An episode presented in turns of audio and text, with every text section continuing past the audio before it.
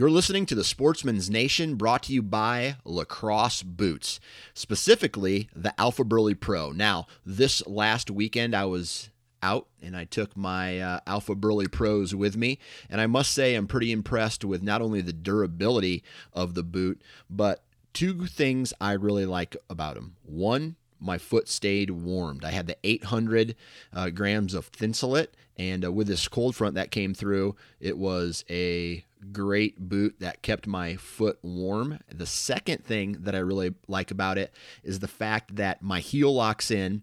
I'm able to tighten the boot around the calf and there's no slippage, right? And when people think of a big, bulky rubber boot, they typically think that, hey, uh, it's gonna my foot's gonna be sloppy in it.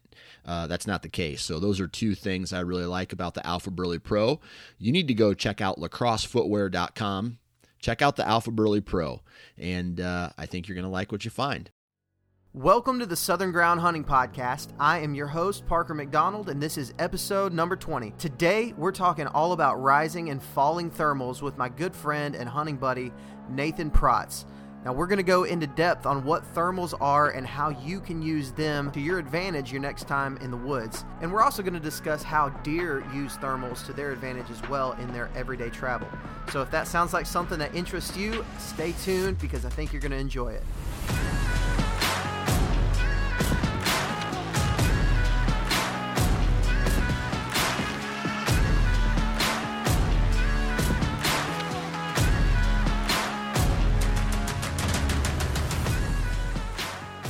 All right, guys, welcome to the Southern Ground Hunting Podcast. I'm here with my buddies Michael Pike and Nathan Protzy. Right? Pros, Prot. Prots, Prot. with the with the CE at the end. no. TZ. TZ. Old TZ Nathan Protz. Prot. Not Do, do you Prot. say that? Protz with the TZ at the end. No, I just say Prots. Protz. Prots. Protzy. I like Protzy better. it's got a good ring to It's it. got a what now? There, What there's no Y in it. what nationality is Protz? German. It really is. That's it? Ger- Just German? Yeah, well, You said you said it with a like German Well, I was- slash. I was gonna say Ukrainian, but I'm part Ukrainian, but that's on the other side of the family. So Not the Prot side. no, it's it's no, it's on it's on the Kuch side. The what side? Kuch, K U C H. That's Kuch. my that's my grandmother's side. Okay. Yeah. So That's cool. Ukrainian. Kuch. That does not sound like a Ukrainian name. It, it What is Ukrainian? Ukraine is Middle East, right? Or is that like Russia? Russia? I think Think you're right. right? I think it is Russia. I think it's that that area. I don't know. If it, if it ain't public land, I don't I don't want to have nothing to do with it. It might be public we land. You don't know. it? You think we can find it on onX?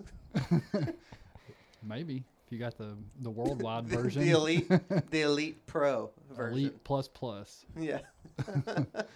All right. Well, we're going to talk about a lot of cool stuff today. We got we actually have kind of a lot to talk about.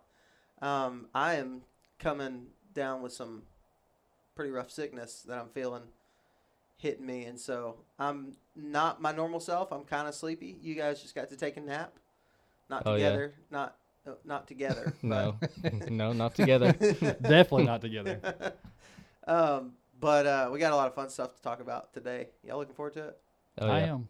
I'm Yep. pumped. So Nathan is our guest of honor today, and we're gonna talk about some stuff that he is good at. The what is it? The ASAT assassin. Yeah, ASAT assassin that was just made this morning. Yeah, he's sitting here in full ASAT camo. I, well, not completely full. I have the the, yeah. ho- the homemade brown sleeve here. did you make? Did you do that really? They were they were coming apart. So my mother in law, I took them I took them to her and I was like, this has got to be fixed right here. And she sewed it up one time, and then like the next two times I took it to her, she was like, "There's I can't help this." so she just like full like fully sewed a, a brown sleeve on it. was it a short sleeve shirt or? No, it was long It was a sleeve. It was just like this, but she she had to cut that because there was holes all. It was like all nifty. those. It was Yeah. like all those spots on his pants too. Like all those have been sewed up. Man, that's what I've heard. That First Lite is awesome for Western guys, but for wh- in all the briars and stuff that we go through, it's pretty rough out here. Yeah. Now it it won't stink. I mean, you can wear it three days straight and not smell. Yeah. But It's practical. It keeps you. You said it's pretty warm too, right? mm, I, This is not going to be a Yeah, we'll- we'll no, never no be- sponsorship from. gear review. We'll never be sponsored by by these guys. Um, I mean, supposedly merino wool is warm, but when you walk in and you sweat, this stuff just holds sweat. It doesn't dry out. So Okay. Well, yeah, if you can, I mean, if you can walk in and change, you look like you killed a deer today. well, I kind of feel like I did too, but I didn't. How does that work? Just feel, I don't know, tired. Oh, yeah, that's how I feel. Because I killed a deer, and we'll talk about it. In Yeah, I feel like I killed a deer too. yeah, Mike, Michael got a nice, nice, good workout, nice solid workout. Um, but speaking of sponsorships, we are going to talk about our partners for like a couple minutes. So, number one, as we already mentioned, onX, they are some awesome, awesome map makers. Isn't that, didn't that used to be like a thing? Like oh, Map he- maker, Oh, he's yeah. a map maker Cartographer. What? Ooh, cartographer. cartographer. So they are, man, I'm telling you, like yesterday I used onX all day for opening day here in Alabama. Um, really, really helped a lot. There's so there's one specific spot that I hunted, and you were there, Michael. You saw it. There's Yep. that fence that runs right through it. Well, and there's also paint on the on the trees, and onX does not show that to be a property boundary um, for the national forest. And so I've talked to the guy who runs kind of the he's like a ranger in the area. I talked to him before and um, told him like, hey, am I supposed to be over there because there's a fence, there's red paint. It just kind of looks like he's like, oh no, yeah, you're you're good. Your map's right. So that I mean that's a, a testament to onX. Like yeah, that's pretty awesome to have. I, I think another good thing, a lot of times on public land, you'll have somebody that doesn't want you coming in their honey hole, and they'll turn put signs up in different spots, and you know, kind of make things look like you're hunting on private land. Yeah. Or you know, they'll put, put a, up a shooting house. yeah, or put up a shooting house. Yeah. Uh, That happened, right? Y'all found a, Yeah. a nice one. an elevated, yeah. it- What? like 12 foot high. Yeah. it is- How how far on onto the national forest was it? well, if At you were to come off of private, yards. if you were to come off of private, it would have probably been, well, it may have been that far. It was off of several hundred private. yards off a private. But off so of- it off the wasn't ro- even close to the boundary. no. Yeah, no. No. um, but off of off the main road, it was Probably about a what a half half a mile, three quarters of a mile. yeah, maybe So it was probably somebody coming in, yeah, Off off, of of private. private. Yeah, just acting like that's been their property for years, Mhm. probably. yeah, That's crazy, man. But Yep. I mean, a guy a guy who doesn't have any knowledge of of property boundaries or anything like that would probably look at that and be like, "Oh crap, Sure. I'm on I'm on private." I land." mean- Well I, well, I even thought, you know, maybe this is wrong and maybe we're on private. yeah. Yeah. A lot of these hunting clubs will put their no trespassing signs right on you know the, the property line, Mhm. and so if you're just driving down the road, you would just assume that that whole tree line is probably you know a hunting club, but you look on onX and it says no, this is public land. You're like, wow. Yeah, it's pretty cool. I love Didn't I that. love onX. I, I really like. I literally bought a new phone this year because my phone kept dying because of battery, and so I bought a new phone because I don't want to be stuck out in the woods without onX. Like I don't know what the Indians did before onX. Anyways, They uh they bent trees. they they just Supposedly. anyway. So thanks to the guys at onX, we have awesome mapping software on our phones and app. Go download it on whatever app store you use, whether you are one of the elite iPhone users or an Android user or Google, whatever the heck all the iPhone copies copy phones are. um, let's see who's next. Uh, So we're going to talk about Go Wild for just a second. I don't know if you guys heard, but we announced a winner for the Go Wild giveaway that we did on the last podcast. It was Jason, I think it's Bodges is how you say his name, um, and he won a premium membership to onX that we gave him, and then hundred dollars worth of Go Wild gear, which is pretty cool. Um, here's the cool thing about Go Wild. I'm noticing every single day. Um, used to when I first started it, when I first got on on to Go Wild, I would look at it once or twice a day, and it would say like 10 new posts or 12 new posts. So you didn't really do a whole lot of scrolling before you got through what you just saw the last time you set. Right now, when I pull it up, it's like 150 new posts. Like there's people constantly getting on Go Wild, which is the goal. Brad Luttrell, who we've had on the show before, he he's constantly looking at how they can expand and how can, how they can grow. Um, if you're not familiar with Go Wild, it's just a social media app that you can use as an outdoorsman. They've got fishing, hunting, um, which what else do you need? There is right? everything. I'm constantly seeing updates where they just you know brought on some kind of fish that I didn't even know existed. Uh, Yeah. so so you could uh, they I know they recently brought on Axis deer. So you guys who are uh, out in Texas, you can you can upload your Axis deer to your trophy. You can log your trophies. You get points based on your trophies, and it's uh, last I heard it was a patent pending scoring process. So it doesn't have a whole lot to do with inches, but mostly your method. So if it's public land, you get more points. If it's private land, you get less points. No offense to you private private land guys. Um, archery gets more than rifle. Uh, just a whole lot of different things that go into it. So it's pretty cool. Um, so check it out. If you guys don't have a Go Wild account, go check it out. Um, lots of cool stuff. I just got to update my Go Wild today. We'll talk about that in a minute. Um, let's see who else do we have. We've got Tethered. So I am officially a saddle hunter. I keep hinting at it. Like we're gonna we're gonna tell the story here in just a second, but uh, I hunted my first full day with a saddle, my first day ever with a saddle yesterday, and had some success with it. Um, and it would have been very hard with the with the shot that I got to pull it off in a tree stand, unless I was faced in that direction. can you imagine lugging all that? Dude, Uh, you'd have been miserable. I couldn't have done it. I would have had to make two trips. We were we were pretty far back up in the woods, and I mean my pack was pretty heavy with sticks, a saddle, and camera gear, and then of course my bow. But I mean with a stand and camera gear, and I mean it would just would have been it would have been impossible. And so um, check out Tethered. Those guys they make an awesome saddle. I don't know anything different, so all I have to go by is, te- is my Tethered Mantis saddle. Um, I know that they are getting caught up slowly but surely on some of the orders. So if you guys have already ordered one, they just sent out a shipping update, like I think yesterday, about the uh, getting caught up on orders. What what I heard Greg say was they were not they were they were trying to make a product, a saddle, that was just a good saddle for saddle hunters. Like they didn't expect to have this many orders of people who are literally getting into saddle hunting through hearing about tethered, which is pretty pretty stinking cool. Um, Yeah, I've seen a lot of people. You, Yeah. you really didn't hear anybody talk about it that much except on you know the forum a couple of years ago, and then like the hunting beast. But now, I mean, you see people. I mean, just all over the place. right and left. Yeah. I really I feel like a conformist, but uh, but I don't care. I mean, it's so practical for the way that I hunt. So check out Tethered; those guys are awesome.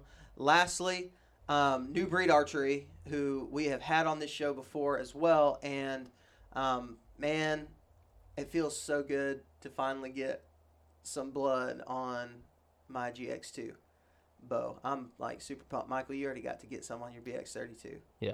But uh, it's just I'm, I'm telling you, you saw how long I held at full draw on on that deer. Like the let off. What did you say? It was like I think uh, Colton said it was like between like eight and ten pounds. that's not the That's, let off. that's your holding. That's what you're holding. What, what you're holding. I mean, it it wasn't hard. Like I wasn't I wasn't shaking or anything like that, and I held it for what do you think? It was a long time. Forty five seconds probably. ish. Mhm. Uh, maybe longer than that. It felt like twenty five minutes, but I mean, just to give you an idea, I've had so much let off that I actually let back on my bow because I didn't realize, you know, I Mm-hmm. mean, it's not like it pulled my arm forward, but I just got so relaxed because it was just like holding itself pretty much that, right. you know, It's awesome. And you shot an elite before. Yeah. And that was one of the things that you said. I mean, elite constant which elite makes a great bow, but you constantly talking about how good the let off is. Like Yeah. you didn't want to give up your elite because how awesome that let off is.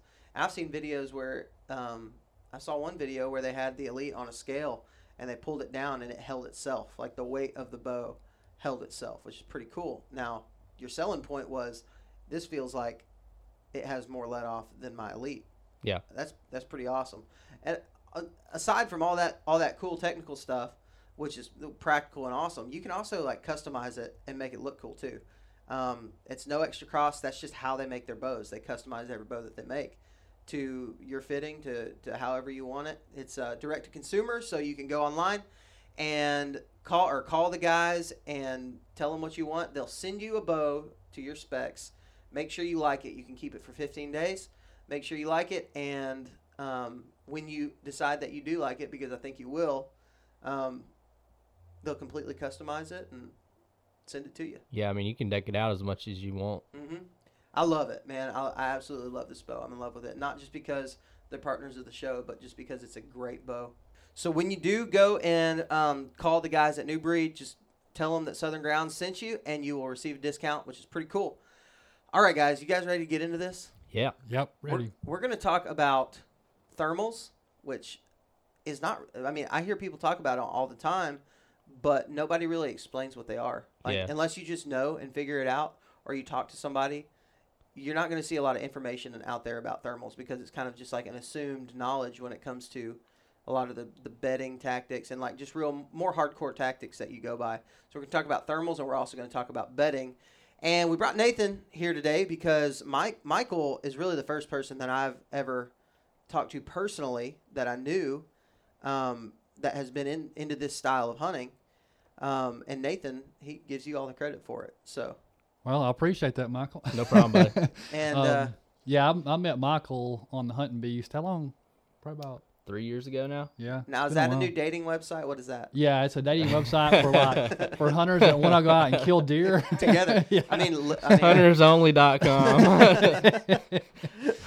um, no, but I, I met him on there, and um, you know, I just there wasn't a whole lot of Alabama people on there, and so I Have got you noticed that that jump? Oh, here in the past, especially the past year. I mean, there's Mhm. just what what somebody put on there the other day uh, on that forum or on the Facebook page. You know, who all's here from the South? And God, I mean, there was Alabama people all over the place. Yeah, Yeah, it used that. to be like just two Alabama people and like tons of Wisconsin and Michigan people, but it's it's grown. Yeah, I've noticed that uh, the other day. So when I first got on Hunting Beast, I put in Alabama, and there was like very few posts, and most of them were y'all, y'all too. Yeah. um, and then people being like, "Well, I don't really hunt Alabama, but this is how it would make sense here where I hunt with whatever question you're asking." I just did another search on it like last week, and put Alabama, and a ton of people. I, I didn't even go into Mississippi, Louisiana. Um, I guessed it. I guessed it on a podcast, um, on the Louisiana Bowhunter podcast a couple weeks ago, and those guys are great deer hunters. Um, not very familiar with beast tactics though. Like you could tell they weren't on the hunting beast it, by the questions they were asking. yeah, it hasn't hit down here full stride yet. I and mean, these guys were hardcore. I mean, they were hardcore hunters. They had a podcast about it. So, um, it, it hasn't hit yet, but it's going to. I mean, the more people realize that these these tactics work, the the more. I mean, Well, one of the big things I think is people think that um, like going into a buck's bedroom, like you don't do that. You know, like you Right. don't you don't jump a buck or you don't get close. But um, I, you know, I've seen it where big bucks won't move until right at dark and they don't move far. So yeah, you know, how do you kill an animal like that? yeah. You, I mean, you don't do it most over of the time over. you can't, but I mean, it really does increase your increase your odds a lot. Um, so I'm gonna tell the story real quick of the deer that I killed yesterday. Is that okay? Sure. I Sure, know you ahead. guys have already already all heard it, but um, the listeners have not. And and I'm going to make this tie into what we what we're going to talk about today because it had so much to do with it. It had a lot to do with luck, um, but a lot to do with going into an area. So yesterday was opening day of Alabama season. I didn't see anything yesterday morning. First time in the saddle, um, and I kayak hunt. So that I mean that in and of itself is is somewhat of a beast tactic. Is going in from a different area where the deer are not used to humans coming from. You're not blowing out every single deer. Um, but I was I was messaging you guys last uh, yesterday afternoon on the spot that I was wanting to go to. Where should I go? What what are the thermals going to do? I was asking you guys a whole lot of questions that I thought y'all might could y'all might could help me out on, and it ended up paying off. It wasn't a buck, but it was a doe. It was opening day. I wasn't picky. Um, Michael told me it was a buck when we walked up on it. he said it was a spike. yeah. But uh, so I shot this deer. The weirdest thing, like the like, I don't know how the deer died. To this moment, I still have no idea how the deer died. it's still under investigation. Yeah, we're gonna have to call blood blood spatter analysis and What, uh, splatter or spatter? Spatter. I think I don't know. I think your deer was sputter. Sputter. Yeah. Deer sputter. You said what'd you say? It died from blunt force trauma. Yeah. Um, so I shot this deer about five thirty ish yesterday afternoon, and like I thought it was a perfect shot. Like it was twenty it yards. It was a perfect shot. Right. It was 20 yards. I gave it about out of 45 minutes to an hour before I went to the site, to the impact site, um, and found the arrow. Well, the arrow had no blood on the fletchings, and it had buried into the dirt, but you could tell there was hair on it, lots of hair on it, um, and the dirt was like mud around. Like it got like it looked like it had probably, I don't know. What do you think? 12 inches maybe Yeah. 11 inches of penetration just to where the mud stopped the dirt that had gotten kind of caked on there and i was like crap. I thought that was a good shot. It sounded good. Y'all watched the footage. It sounded like a, great hit. Um, but then i looked down and immediately this huge blood trail going through there. So i just started following it. And it'd probably been about an hour because i packed up all my stuff before i started. Probably been an hour before i before i um, went and looked. And I start tracking it, and I mean I'm finding big pools of blood. Some of it was had bubbles in it, so I was like, okay, this deer's dead. This is a dead deer. As much blood as, as was coming out of it, I thought it was definitely a dead deer. Well, I finally got to a point where it was just pin drops, and I was probably, I don't know, 150 yards, 100 yards maybe, probably 100 yards from where I shot.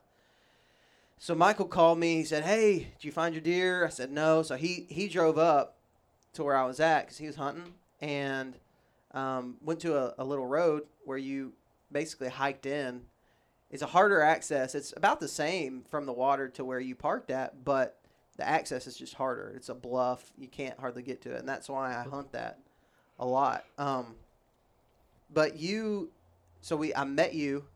I kind of walked halfway, and met you there, and we came back and started looking for blood. And I mean, you when I showed you the, the footage, you were like, "That's good blood." Yeah, so that's a dead deer. Then I saw the arrow, and I was like, ah, I don't know. You at one point said this might just be a flesh wound, a really bad flesh wound. yeah, and it really, I mean, it. It kind of really- was. it really was. yeah. Um, and so we get we go to start uh, looking, and I think you found maybe like what five or six more drops from Yeah. the last last blood that I had. Five or six more drops, just little bitty pieces. Where I mean, it was just just gone done done. I was down, man. I was like, "There's no way we're not finding this deer. This isn't. This deer's not gonna be dead." And so I ended up walking kind of down, the, I guess, the path of least resistance. Started walking down this hill and into the creek. I got to the creek and I shined my lights and I saw something. I was like, kind of looks like a deer. I walked up. No, it's not a deer. Walked a little bit further. Ah, it might be a deer. You ever have you ever done that? Mm-hmm. Where you're like, no, yeah, no, yeah, no. And then I walked a little bit further. I saw, I saw it was a deer, and I was like, "Oh, dude, I was so pumped up." It's the craziest feeling in the world um, when you get that down, and then you end up finding it. And I, the deer died right in the middle of the creek, and almost no blood. I mean, there was a little pool of blood next to the deer, nothing coming out of her mouth.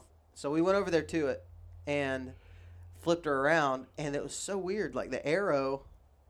So. uh, Go watch the YouTube channel. There's no way we can describe it for you to understand, really. I have I can I don't even understand. I was there.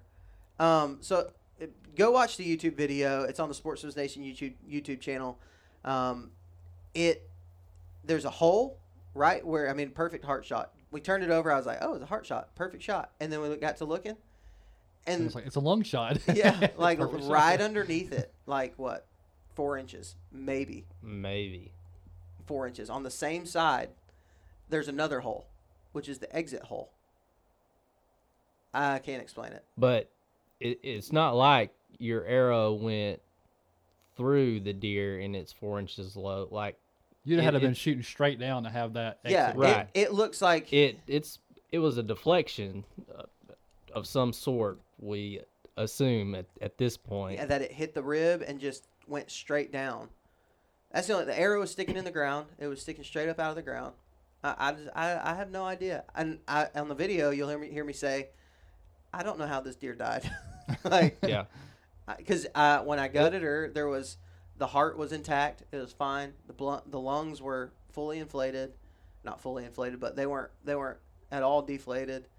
No guts were messed up, other than the hole that I It wasn't put when even I it her. wasn't even close to any of that. I mean, it would have just been a heart shot. Yeah, I mean, the location where it was at.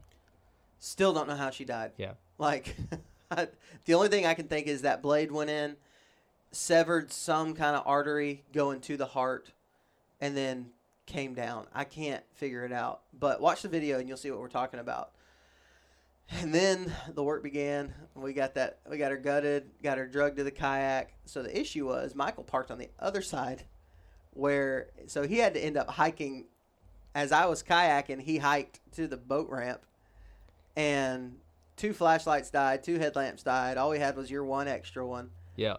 and uh, it was my phone fell in the water. It was just a. it was just kind a, of a. it was a, a fun trip. It was a fun trip. I mean, for me, it was definitely worth it.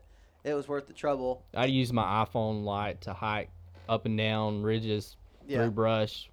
it wasn't that bad. added- no, it's pretty it clear woods in It wasn't that bad. No. Did you see all the deer tracks on the beach right there on the second creek that you came? No, I couldn't. No? I could. I could barely see Bro. anything. There's deer tracks all over that place. Anyways, um, that was a fun night. I mean, opening day, like kayak, public land with the bow and the saddle. Like I was, I was jacked up, man. I was pumped. I got blood on the I, kayak. I stuff. jacked my hunt up. I spun around the tree because I had a deer, uh, and it was coming from a kind of the opposite side of the tree where I was planning on. I'm on the ground, and so I didn't clear out my spot like I normally would because it's so quiet, and spun around the tree to get a, a different angle, and uh, my foot ended up clipping uh, some kind of dead limb that was laying there, and well, halfway dead, I guess, but it snapped and uh, the deer never saw me, never blew, but ended up trotting off a couple of seconds later. So So, this is how we're going to make this all all come around. Typically, what would you say the percentage of hunters that see a deer in Bankhead is in this national forest?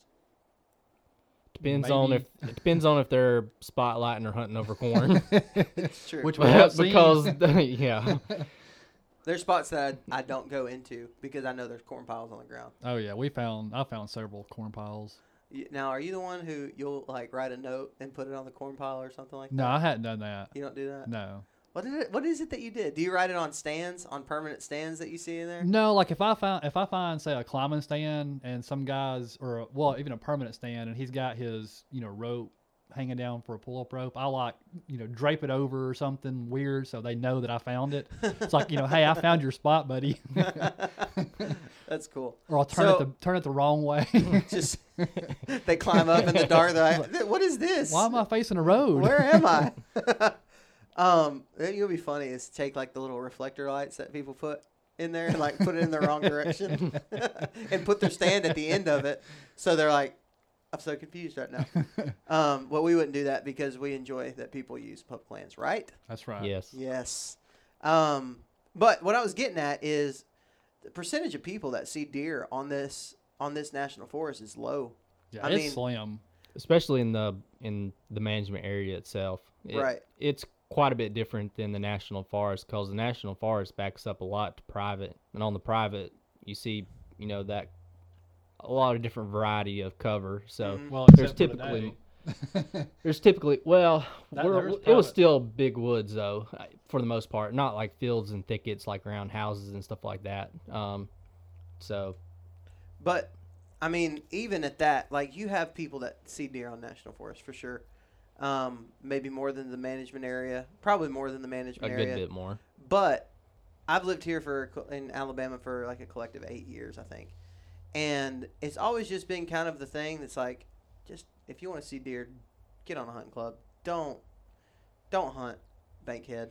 You know, Just to don't give you an idea of different management areas, um, it's like 95 man kill or man days per kill. man, ki- man, man man kills. kills. 95 man days per kill in Bankhead. Yeah, That and yeah, that was in uh, AON. Was that in AON magazine? Yeah. or something Uh, like that, where it basically gives you a, an idea of how many days, how many deer were killed, and how many numbers were, how many people were hunting, and how like it averages out how many man days it took to kill a d one deer. Right. It's I think there were only like 20, 20 something deer killed on side B. of the management area. Yeah.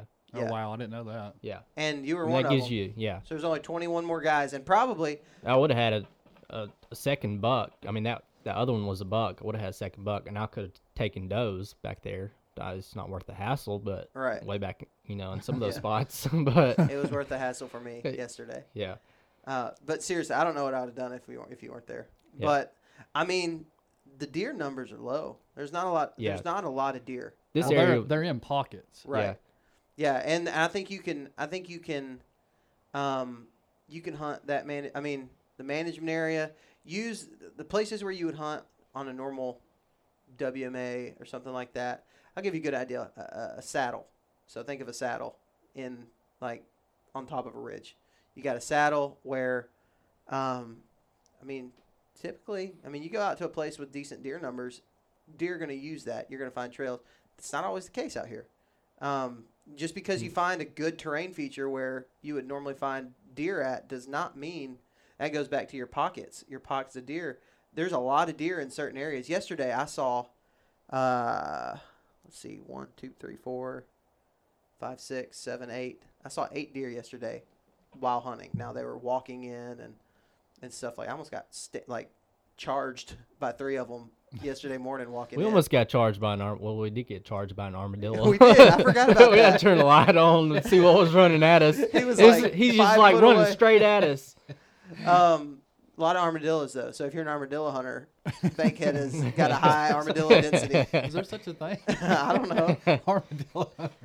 Um, but here's what I'm getting at: is you're not gonna find these deer. In my opinion, you could you could get lucky. I know people that have gotten lucky before. It's gonna be really hard for you to find these deer on this place without using some of these tactics and being smart about the way that you hunt. You're not just gonna be able to go out to your ladder stand and and, and hunt them. If that's the way you Yeah. hunt, that's great. We were, we were talking about that earlier. You know, if if we would have started on any other WMA, probably in Alabama, we would have we would have you know gotten the grasp of bedding so much Oh, yeah. quicker. If you can if you can find beds in Bankhead, you can find them anywhere. right, Well, I was, I was telling Michael, um, like when I first started, it took me probably two years, or at least a year and a half to two years, to start getting the hang of bedding. Um, just because I would go out and look at a ridge and not find anything, and um, you know Dan from the hunting beast, he'd be like, "Well, you know they they can move around so much that you're just not seeing a bed."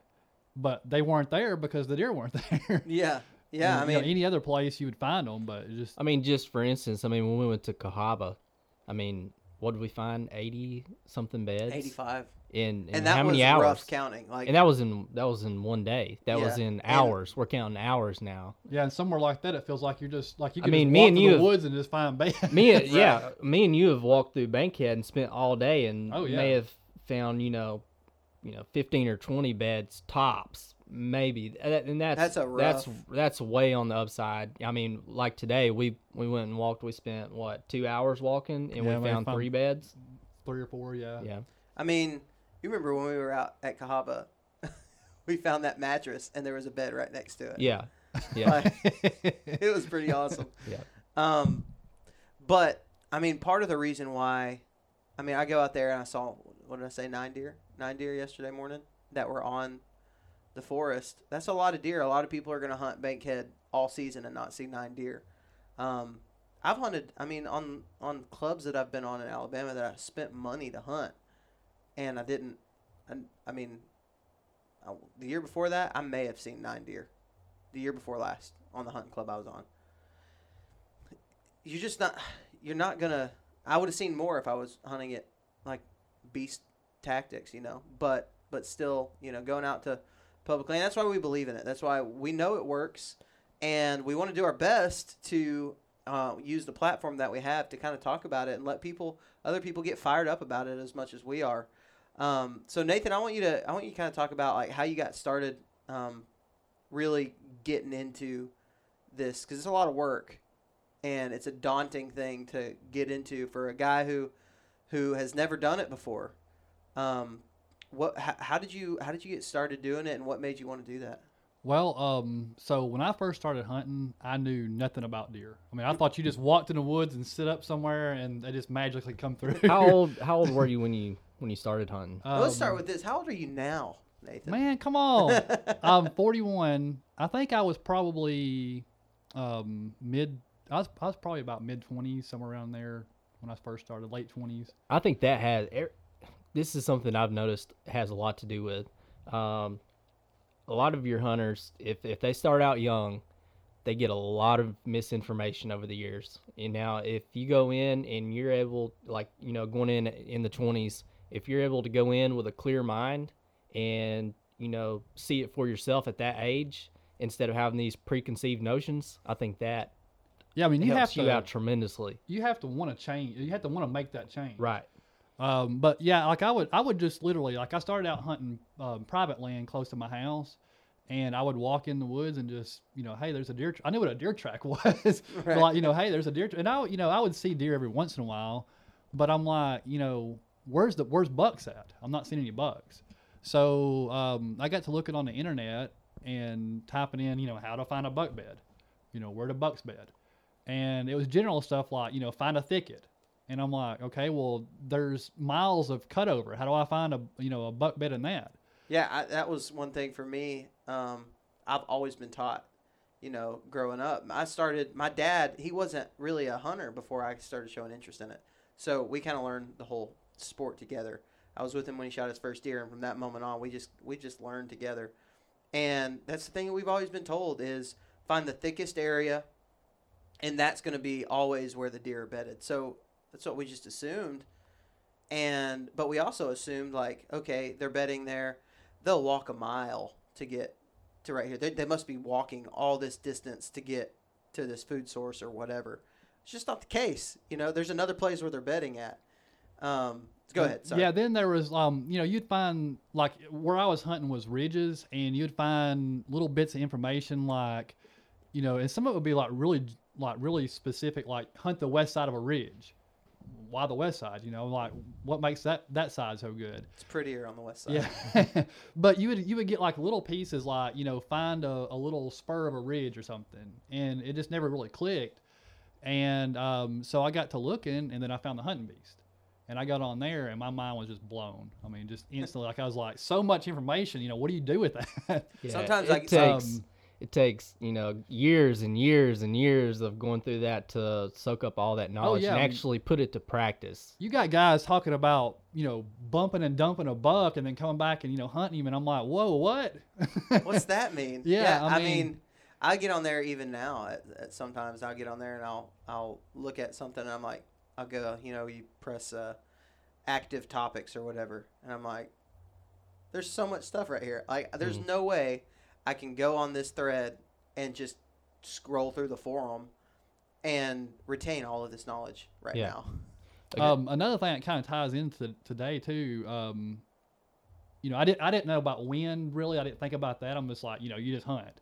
Um, so then I start learning about wind. You know, they say keep the wind in your face, and so I started progressing to that.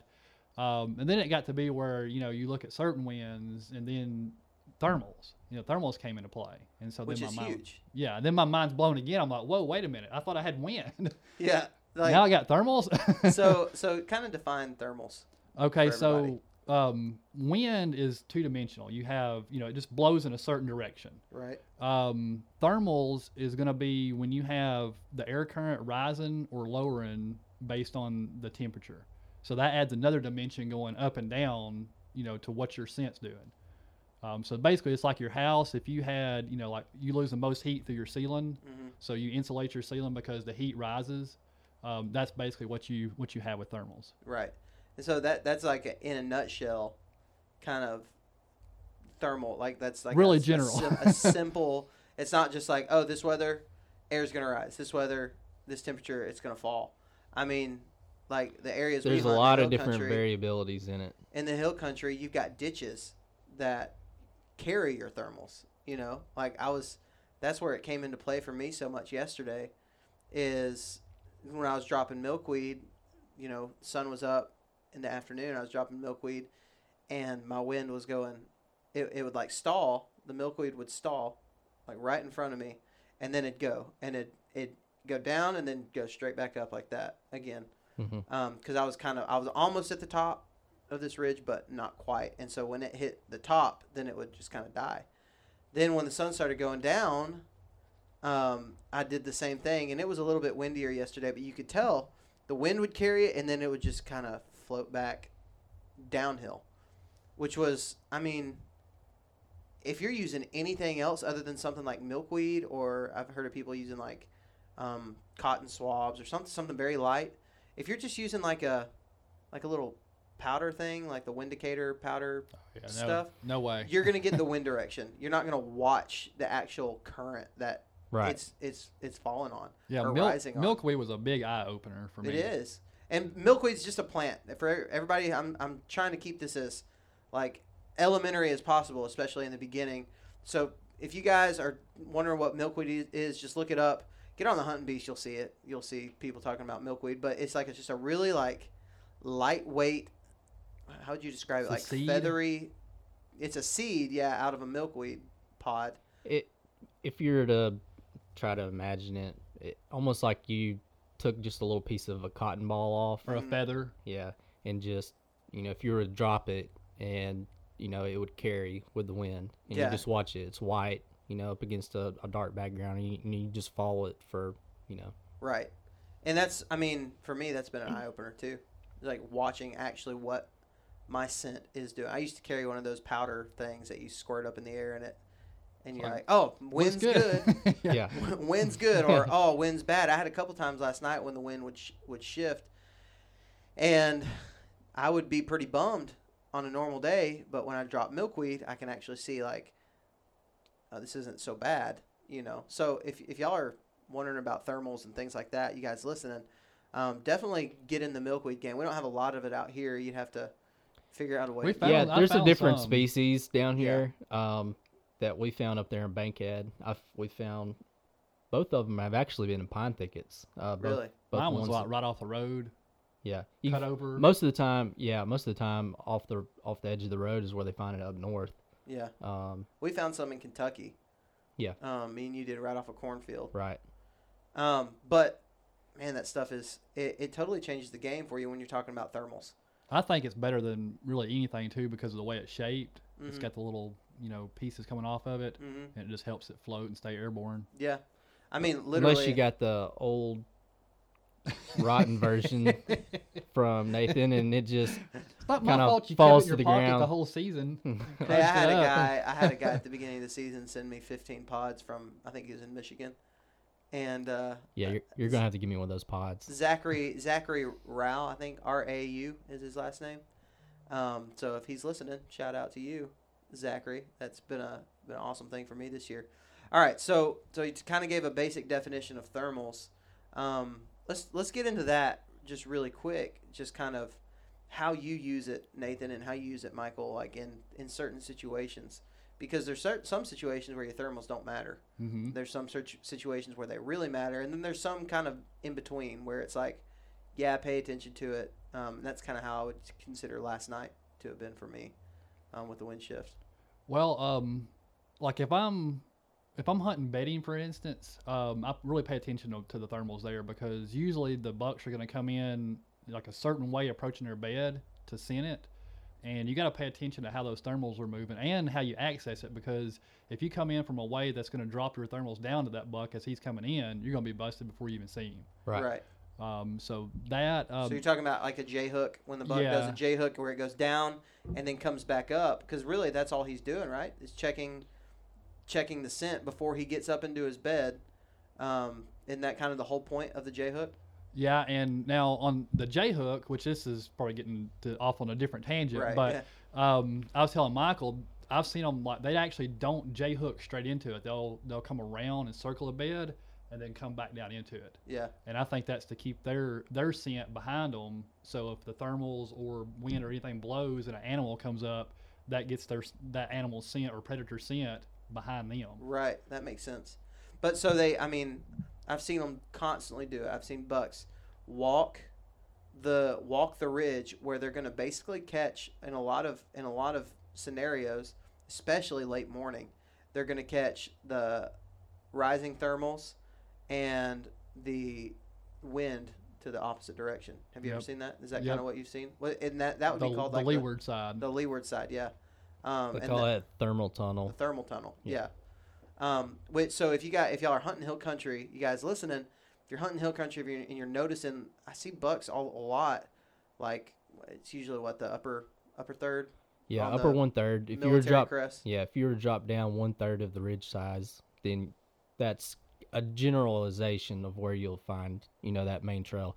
If you know what a military crest is, look, you know, if you don't, look it up. But a lot of times, the military crest will give you a good idea about, you know, where those trails are going to be at. Um, it's basically where if you were to look at a topo, um, uh, you know, a topo map, if you have some really spaced out topo lines and then you see them stack up really quickly, um, or you know quicker, then that's more than likely your military crest. Uh, it's just where it you know takes a gradual nosedive off the hillside. And then to add to that, um, this applies to bedding too. But like you mentioned, the trails, they're like the the steeper the land, the more defined that's going to be. Mm-hmm. So both bedding and trails. Like if you have a bluff, you're going to find you know one area that they're going to travel. Whereas if you have a gentle sloping hill, um, it just depends on the you know like if it's if the thermals are lower that day, they might travel lower. And if it's you know if the thermals are rising more that day, they might travel higher Mm-hmm. and so you won't have as, uh, as much of a defined trail. It's going to be more, you know, spaced out like that Mhm. on a on a rolling hill. Yeah, and that that goes back to like last night where those deer came out at. They were actually walking a little bit higher than the upper third, um, and because it was fairly windy, pretty sunny, um, and stayed pretty warm all day. I don't know if that had as much to do with the thermals, but it kind of sounds like it. You know, with that rising thermal, because they came out before the sun ever even went down, which and that's how it kind of applies to this because it actually helped me out um, because my wind was really going straight to where they were at, but that rising the, because the thermals kept rising, it kept it really kept me safe. Oh yeah, I've had um I've had places where you know you, you hunt 20 foot up in a tree, and you get busted because your thermals are still dropping, Mhm. and then you get 30 foot up in a tree, and you know you hit that level where the wind and everything takes your scent above them. Mhm. Um, but you know, it just depends on the area. There's different, you know. I- w- Well, Michael, he got me into ground hunting. Yeah, yeah. Um, I talked him into ground hunting. Oh, Which- he was a he was uh he was a, a beast hunter through and through with his one stick climbing method and which I still do that. Yeah. But, um, nowadays I ground hunt a lot, and we got a theory on. Is that I, I an got a- a is theory that on an that age too. thing? Well, I mean, it's just. I think it's a bankhead thing. Like you know, it it initially started out as uh oh my gosh I've got to carry this tree stand and all Yeah, this equipment in this far. you're talking no, about you know maybe 40, it just 40 pounds. it took all the fun out of it for me.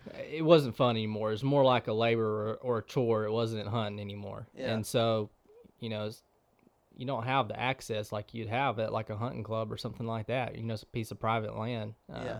So Which I, I got a theory on that too. Um, like on ground hunting, when you're on the ground, your scent is kind of contained. I mean, it can get blown, you know, or spread out from thermals, but pretty much the closer you are to the ground, the closer your scent stays to the ground. I mean, I I always think about it this way. Think about if you have like a spray can and you have something you're spraying it on. You know, if you were to hold it right at it, you see where it sprays. You know, you know the paint Yeah. in this one little dot. You back it up 20 inches, and that thing covers you know a couple of feet worth of area. You know, And then and that and that's how I feel. everywhere. That's how I feel about you know scent.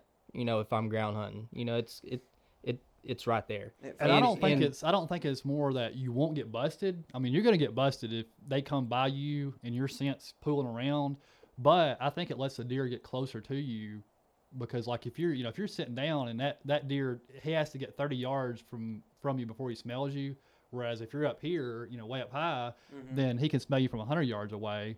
Then that that gives you more of a chance to get him on the ground Yeah. because your scent's not you know it's not spreading out. Yeah. Also, with like thermals, I feel like you can play it to your advantage a lot of times because if you're being so close to the ground, you're you know all of your scent is right there. So whatever the thermals are doing is you know you can you can almost funnel it with terrain features where your scent goes by your placement on the ground. It's kind of Yeah. like people say about you know to, to think about wind currents, thinking about like water funneling through the terrain.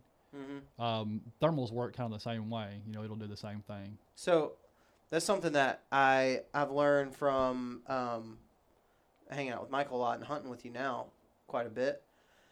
Because because I kind of got into the, into the idea of thermals, then I got in the idea of her first it was bedding, wind direction, all that stuff. Then thermals, um, and now it's it's actually terrain features and how those affect your thermals. So, um, and you guys, there's a there's a really interesting thread on the Hunting Beast.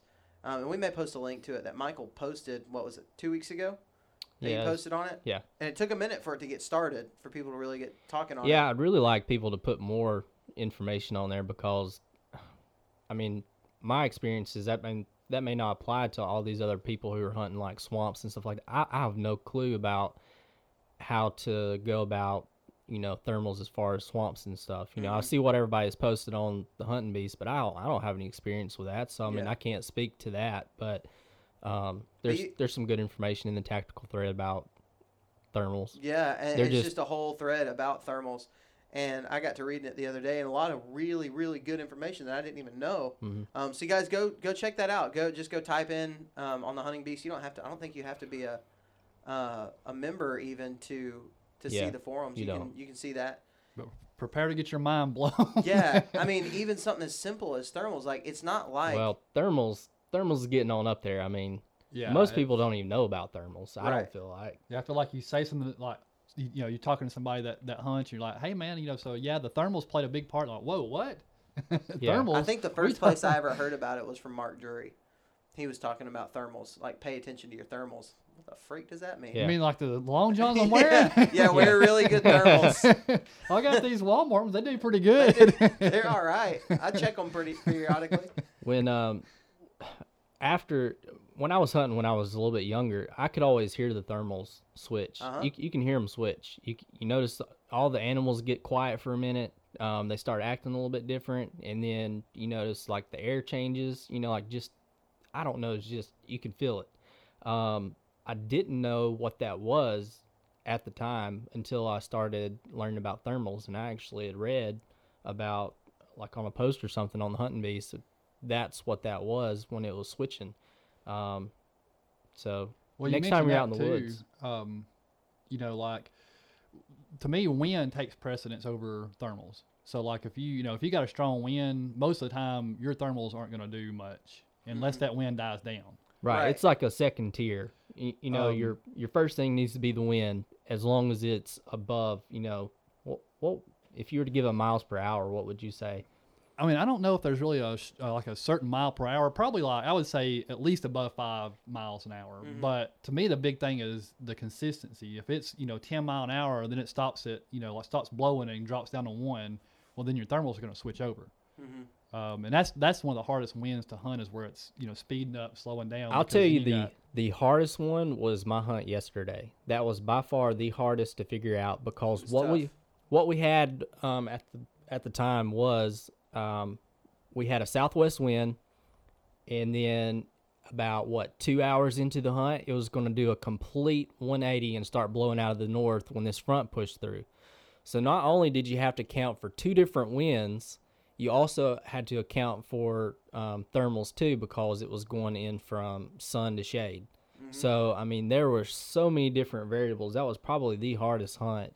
Yeah, when you look at it, when you look at what the wind was doing on Ventusky, you could just see like a line. Yeah, where it they were pushing just through. They're going completely different completely directions. opposite directions, and we were right on that line. Yeah, Um, it was tough, man. I mean, I was I was getting discouraged yesterday because it was blowing hard for for a little while.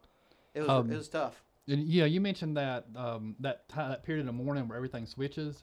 right. Um, you know, if you think about it, like wind, it's gonna be it's gonna pick up usually like at night.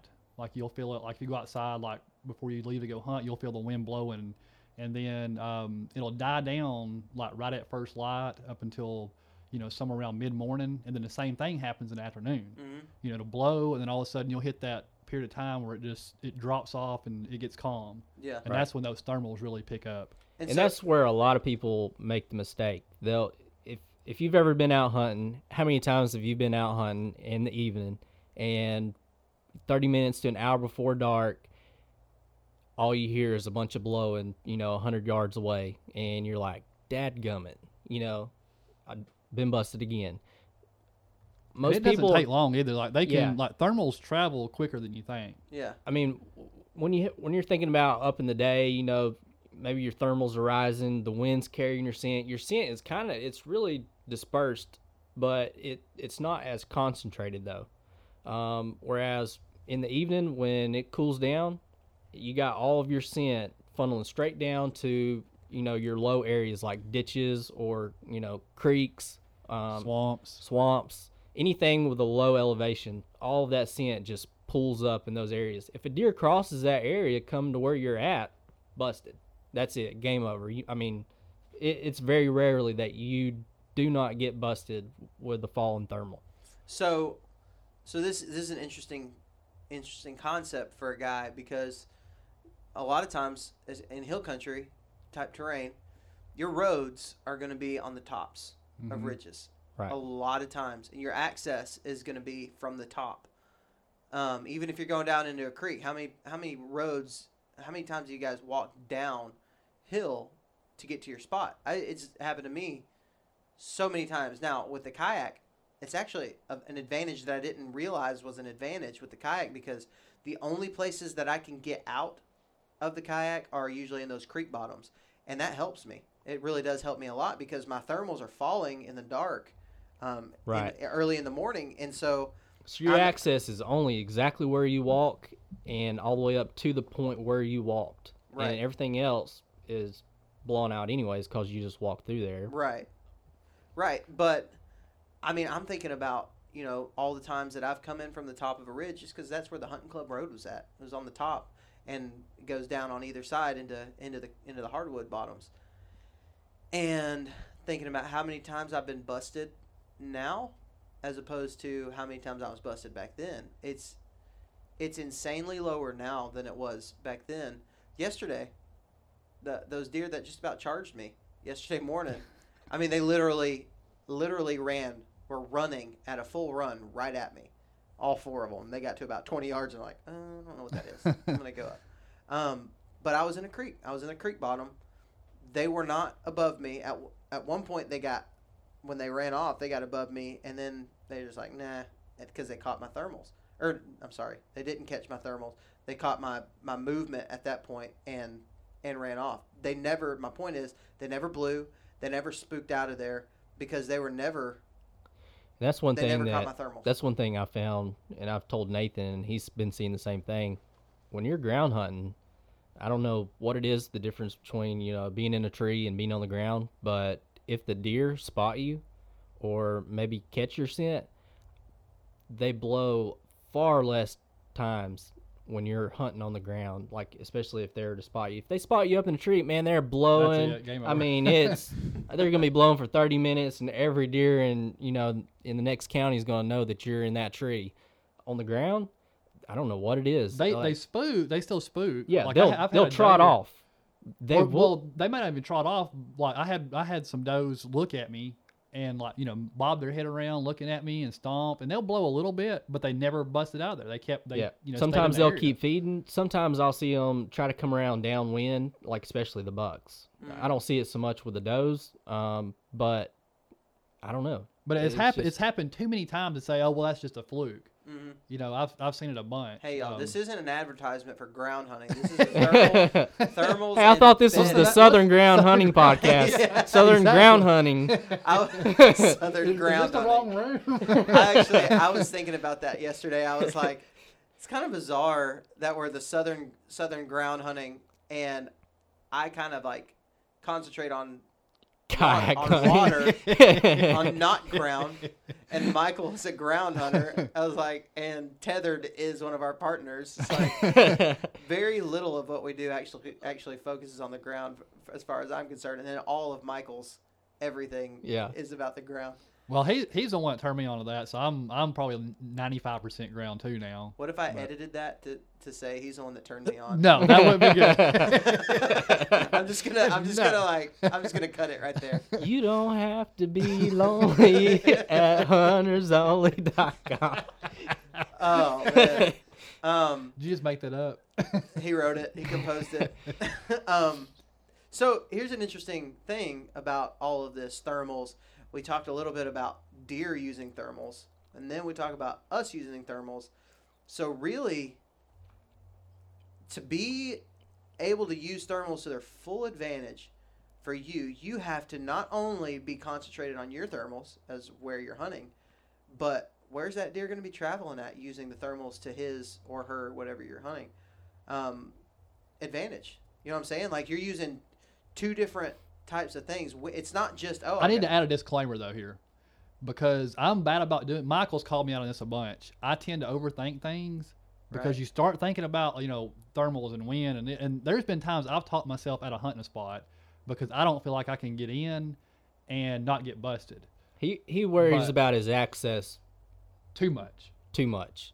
I mean, it's a Um, good thing, but what, a- what it- I'm saying is don't. It's a good thing, but he talks himself out of hunting spots just because he doesn't think he can access it well enough. right. So like this stuff, you need to think about it, and you need to, you know, you need to do it. But you know, if you know, you don't talk yourself out of hunting somewhere because you know you might go in, and I've went in blind before and had good hunts just because I took a chance. But if you start really thinking about overthinking it, you can really, you know, talk yourself out of spots like that. yeah, uh, yeah. I've noticed myself do. doing it more now than I used to, Yep. and um, but I will say I see more deer now Oh yeah. than I used to. So, I but mean, you just got to balance. You got to make a balance there. Yeah, yeah. So, so is that something that you guys typically do? Like, do you are you like, oh, this like just an example? Oh, here's a here's a white oak that's dropping acorns, and the deer are hitting it like crazy. I know they're bedded over here, um, in this other spot, but their travel is going to be right here if the thermals are doing this. Like, do you take that kind of stuff into into account? Or are you just like, I'm in the eh, general vicinity of where they're going to be at, and this is good? Does that make sense? I mean, I, I, I make a I make my best educated guess. So if I know like you know if I know deer are traveling through an area and they're coming from you know this point to that point, and say I like eh, I've got a creek behind me, well I'm going to set up on this side closer to the creek because then that thermal will drop that way. Mhm. Um, but yeah, I mean I, I I try to make a guess, but then if not, you know, still hunt it and see what happens. And if you're having a, a tough time understanding falling thermals, falling thermals actually, you know, happen early, early morning, and then they also happen, you know, late in the evening, and then all through the night. So, Or cloudy too if you have a real Yeah. cloudy day. right, but basically, if if you were to take a water hose and just turn on the water and let it go from wherever you're standing at, just imagine or just watch wherever that water would go. Follow that. That's your falling thermal. In, in right. essence. So if I you're mean, standing in a if you're standing in a ditch that goes down like a drainage, that's where your thermal's Yeah. going to go because that's where the water and, would go. and you, you could be standing on the very top of the ridge on the spine if you're uh, you know a couple of feet off to one side it's going to fall down and then it's going to reach that ditch then it's going to go down the ditch and then it's going to hit that creek and then wherever that creek drains into i mean that's that would be the path that you're so But you have you have rising thermals too. right Um, so like when it's sunny, or you know, if you got, you know, um, if it's like real hot or something, those thermals are going to be sucking back up the ridge. basically it'd be the exact almost the, The opposite. exact opposite of your th- of your falling thermal now, do you see it happening? Do you see? Does that happen all throughout the afternoon, like more er, late morning and the afternoon after it switches, like basically while the at the hottest moment or while the sun was is out all day? Are they rising all day? They will be, um, but it also depends on like we talked about the military military crest. It depends on where you're at because if you drop below that, you'll you'll see you can drop milkweed and see it, you know, sucking back up. But then you get above that, and then the wind's going to be blowing the other way, and that's that thermal tunnel. So you know you can you can drop the milkweed and see it. Um, but if you have cloud cover or something, that's going to change that. Yeah. So uh, that's a good that's a good point, and that's something I was wondering yesterday. It's something I haven't really ever thought of. If you have a day like yesterday where it was cl- really cloudy at some points, even some showers, and then really sunny, then really cloudy again, then really sunny, is that is that like ri- like rising thermal, falling thermal, rising? Yeah, they'll thermal, they'll is, falling switch in a heartbeat like that. Yeah.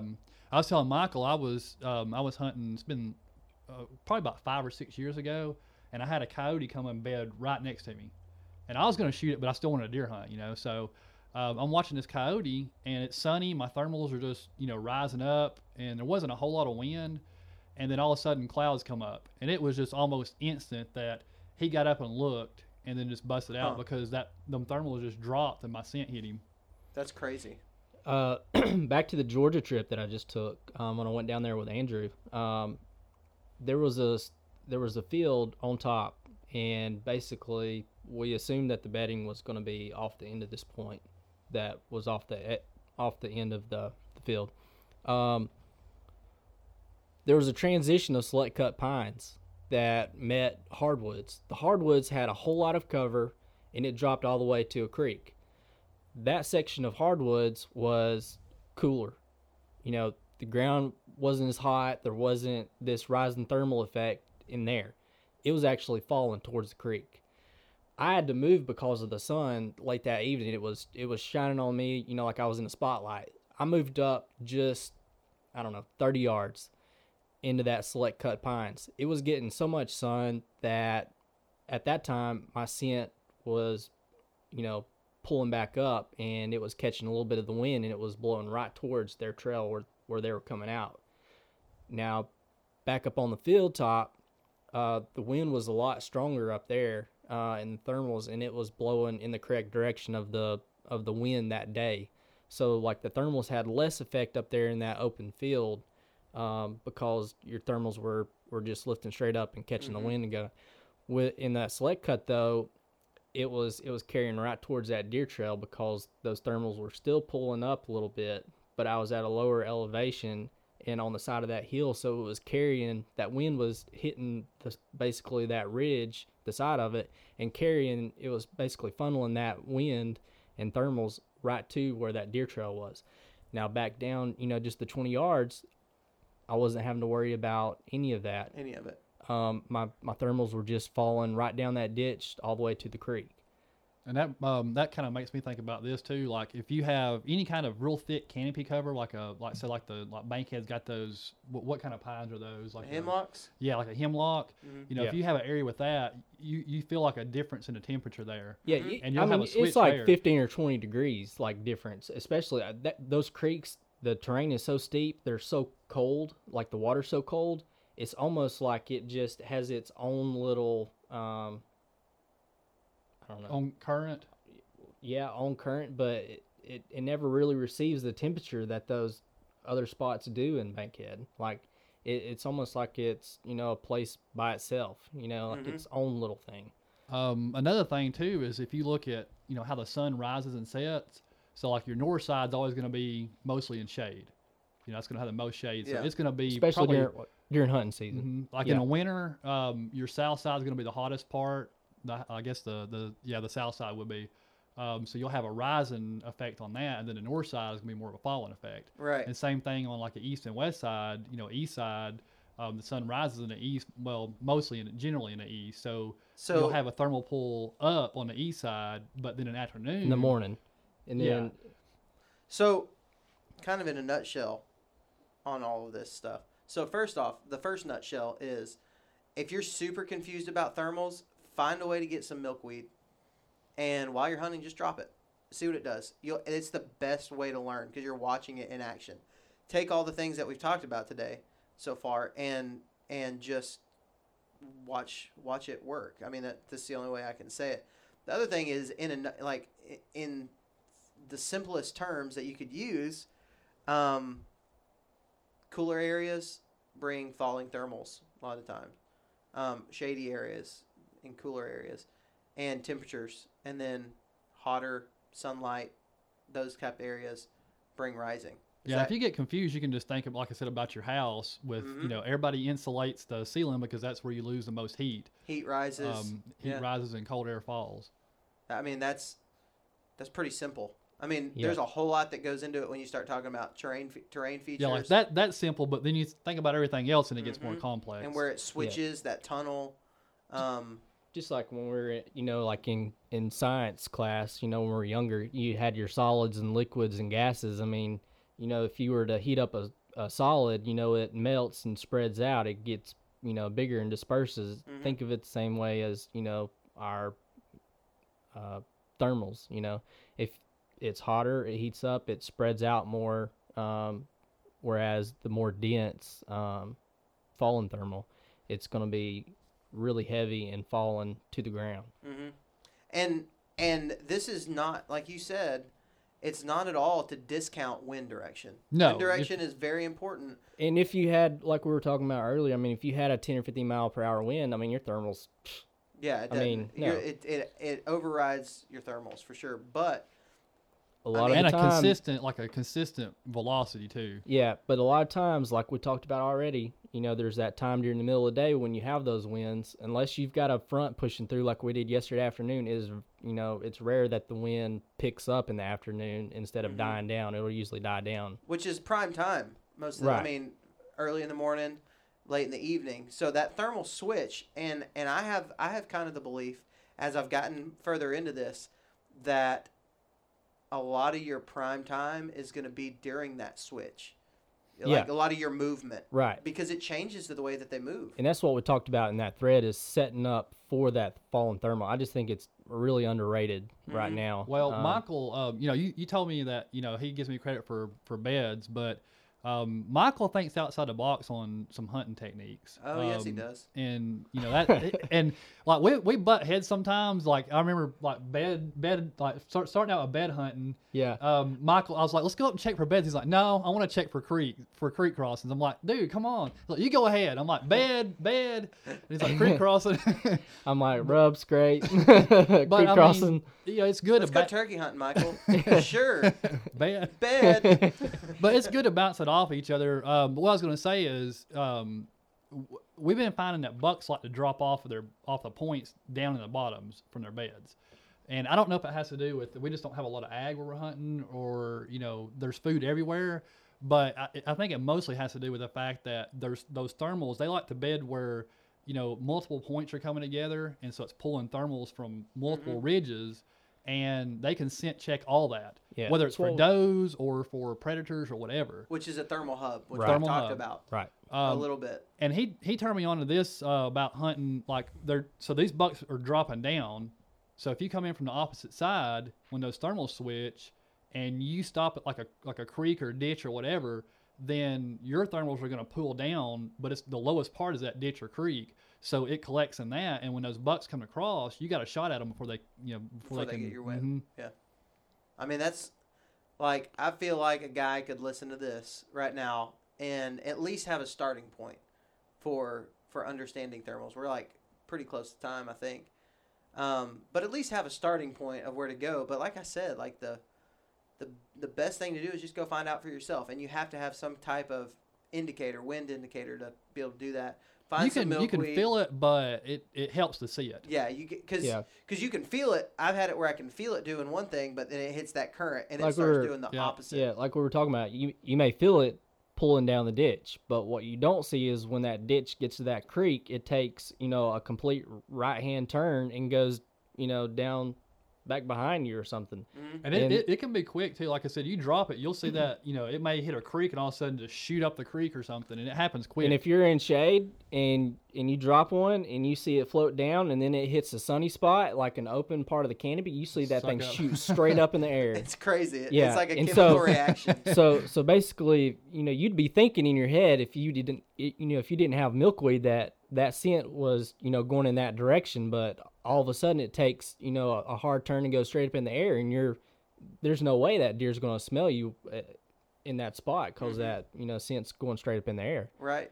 I mean, this is a, this is a good plug for onX too, or some or whatever. If if you're looking at a topo map, I mean, you can look at your map a lot of times, especially if you, you have real defined creek bottoms and ditches and stuff, and and look at that and see a lot of the ways that your scent's going to go just by looking at your topo line. Sure. well, you can even, um, you can even almost pick out your access too. Um, Mm-hmm. Like I know me and Michael have a place that we want to hit up this week to hunt. And, um, I went in with him and he hadn't been in one area of it. And they had like, I, I went in blind, completely blind, but they had clear cut it and there was no cover. And so I'm getting bummed. Like, you know, Michael sent me this crappy place here. Thank you, Michael. know. How's this for outside the box? There was uh, but no, so I um I just kept walking. I'm like, I'll just keep walking and see what I see. And then I hit that edge where um you know where where nothing had been cut because you know you have to have erosion and stuff, you know erosion resistance. But um it was a bluff, and I kept walking, and all of a sudden I hit to where you they, uh, you know a deer you you could go down or up it. And so I sit up right there, and sure enough, this buck he came he circled his bed and he came up right there. But there was no sense in him coming all the way down where the bluff was because he can't cross it. Mm-hmm. And so I'd stopped right there, and my thermals were falling down. But because I hadn't crossed that trail, he never even knew I was there. That's cool. yeah. That's awesome. Another thing we noticed since you was talking about that specific situation is back to beds. Um, a lot of times when we're hunting these bluffs, we don't find the beds above the bluff unless there's usually an access down, and that's something that Nathan turned me on to you know, like a couple of years ago. He wasn't finding any beds unless there was an access down. Um, That- if you don't have access, you know, I think they still use those bluffs for beds, but they can bed lower below the bluff, or they might bed you know way up higher on that. Somewhere they could get out. If Yeah, they, they got they boogered can go in different directions instead of you Yeah. know having one direction completely cut off But- because of a steep drop. Yeah, to find those beds right there on the bluff, they have to have a trail down, and it you know it could be something where you think if I jumped off this, I'd hurt myself. Yeah. But you know, deer they can man, they're they're crazy. They can jump and stuff and get off. But So, so this is my last question.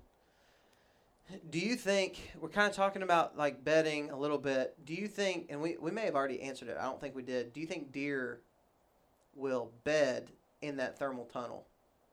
Like, do do you find that they bed in that thermal tunnel because it gives them the greatest advantage? I I don't You don't.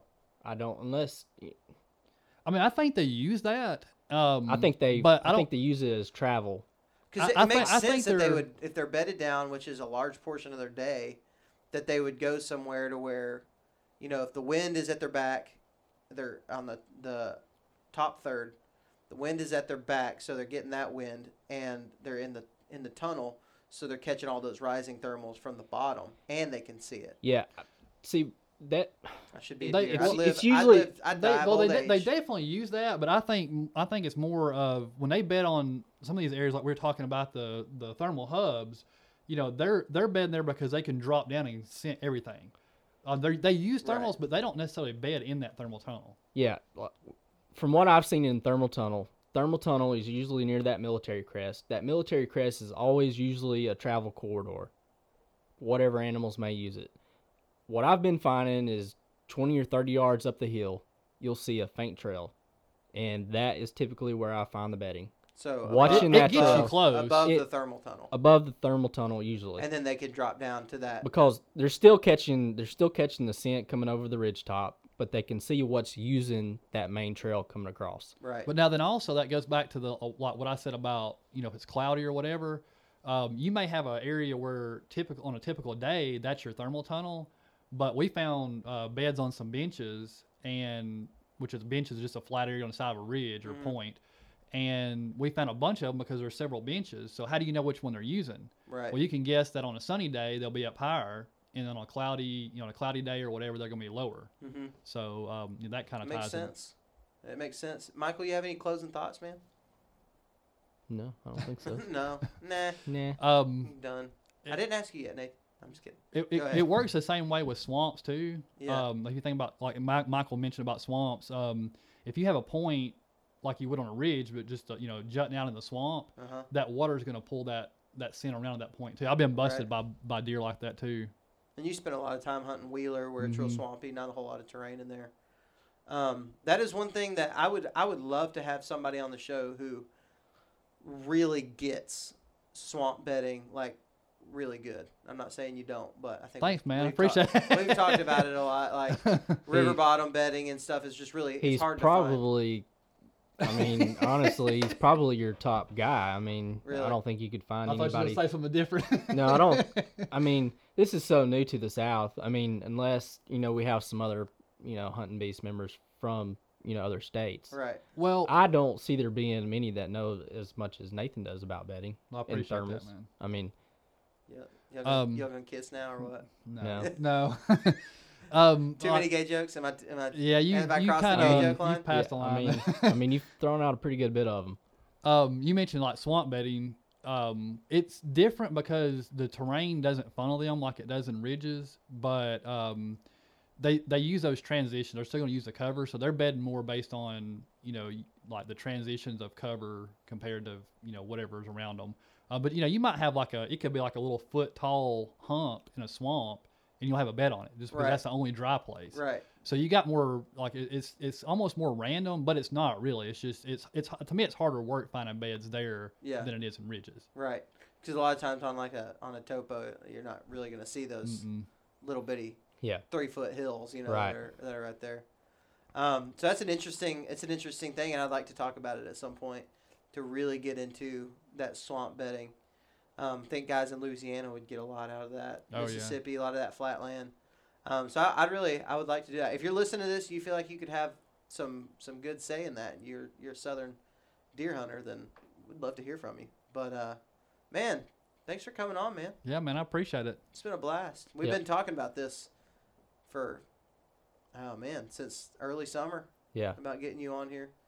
And uh, I think it's I think it I think it's gonna be good. I think it's gonna shed some light, no pun intended, on uh, it's a on it's a good topic that you don't see discussed at all. I Yeah. don't I don't think I've seen it discussed one time on a podcast yet. I, No, I and haven't. Somebody actually mentioned the other day. They said, you know, this needs to be something that's discussed on a podcast. I was like, we're al- we already got this planned out. So Yeah. just give us a give us give another a, week. Give us a second. yeah, just give us another week and we'll we'll be good. But So yeah, you can get on like the hunting beast though, and there's I mean you can really get in depth on this stuff. Yeah. Yeah. Really blow your mind on it. Yeah, I'm. I mean, I encourage everybody to get on that on on the forum on the Hunting Beast, and just start searching things that you always wondered. And But you gotta you gotta want to change though. yeah, it's you have to go into it with an open mind, and and I think most people don't, even when they're not killing deer, they just think they're not in a good area. yeah. There's no deer in there, and But there's no doubt it, it puts us on deer at Bankhead. It's- I It mean, does. if, if you didn't do this at Bankhead, you'd be out there just wandering around. Yeah. You know, Yeah. You, hunt- you give up right away. The members on the hunting beast, I mean, they're a special a special group of people. I mean, you just you've you've got to put in the work. right. You know, you've get you you got to really love hunting. And I say I, like you say that because they are a, a it's a rare breed of people. Yeah. that are willing to put in the amount of work. It's also a rare breed of people because it's a bunch of guys and girls who are willing to help. Yeah. You know what I'm You saying? don't you don't I mean that's one of the things they've done so well about you see a lot of yeah yeah on a lot of forums, you know, Mm-hmm. just a lot you, you They get moderate typical- it good. The typical question, you know, is what caliber, you know, am I supposed to be using? two- 270 10,000 and 30 out six. Ten thousand well, posts later. Six and a half Creedmoor. if you Uh, ain't using a a, a 308, you just you're not a hunter. You're not going to ever kill a deer. So, What? Anyways, but it, then you see a whole bunch of fights get started and, and people bashing each other for you know what the size of their buck is. You don't see that on the beast. Yeah. That's that's not going to be something you see. If if there's anything that is questionable, it gets shot down real quick. It gets taken off. Yeah. Um, so I love it. I mean, I absolutely love it. I like the Facebook page too.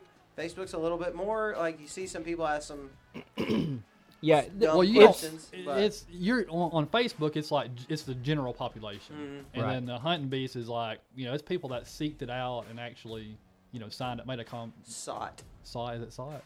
Yeah. Sorry. Sorry. Sorry, Mr. Grammar Police. Yeah, I'm a Facebooker. but anyway, that, the people that actually went and you know created an account Right. and got on there and yeah, It- I mean, it's it's a great website. So if you guys don't get anything else out of this, just go there to thehuntingbeast.com and and, and get some milkweed. and get some milkweed. Figure out a way to And get they're, some, I mean, those are great people. I mean, Get you some can milkweed off you the can street. you can throw it out there and be like, hey, anybody got any milkweed that can send me? And I mean, they'll send it to Oh, you. yeah, I I've mean, them you send know it. that you know that Dave Chappelle meme where he's like, "You got any more of that? Whatever." yeah, I think he's, I think He's on- got the like the cocaine It's like, around his You nose. got any more of that milkweed? oh man. So it's been fun. It's been awesome. You guys, big huge thanks to our partners at New Breed, onX, Tethered, and Go Wild. Check out all those companies. We wouldn't use them if they weren't the best, and, and we really stand by everything that they do. Oh, deep breaths. We're done with the thermal conversation. I've been looking forward to it for a long time. Yeah, me too. Yeah, I enjoyed it. It's it's been a lot of fun. So He was worried we were gonna run out of content, and I was like, "No, dude." I was like, "We can usually talk for Yeah, hours and hours now. past it." And I was like, "I was like, we're not gonna be able to cover all of it." Yeah. and we didn't, but Yeah. I think we got a we got a good starting point. So. Um, you guys remember God gave us dominion over the birds of the air, the fish of the sea, and the beasts of the earth.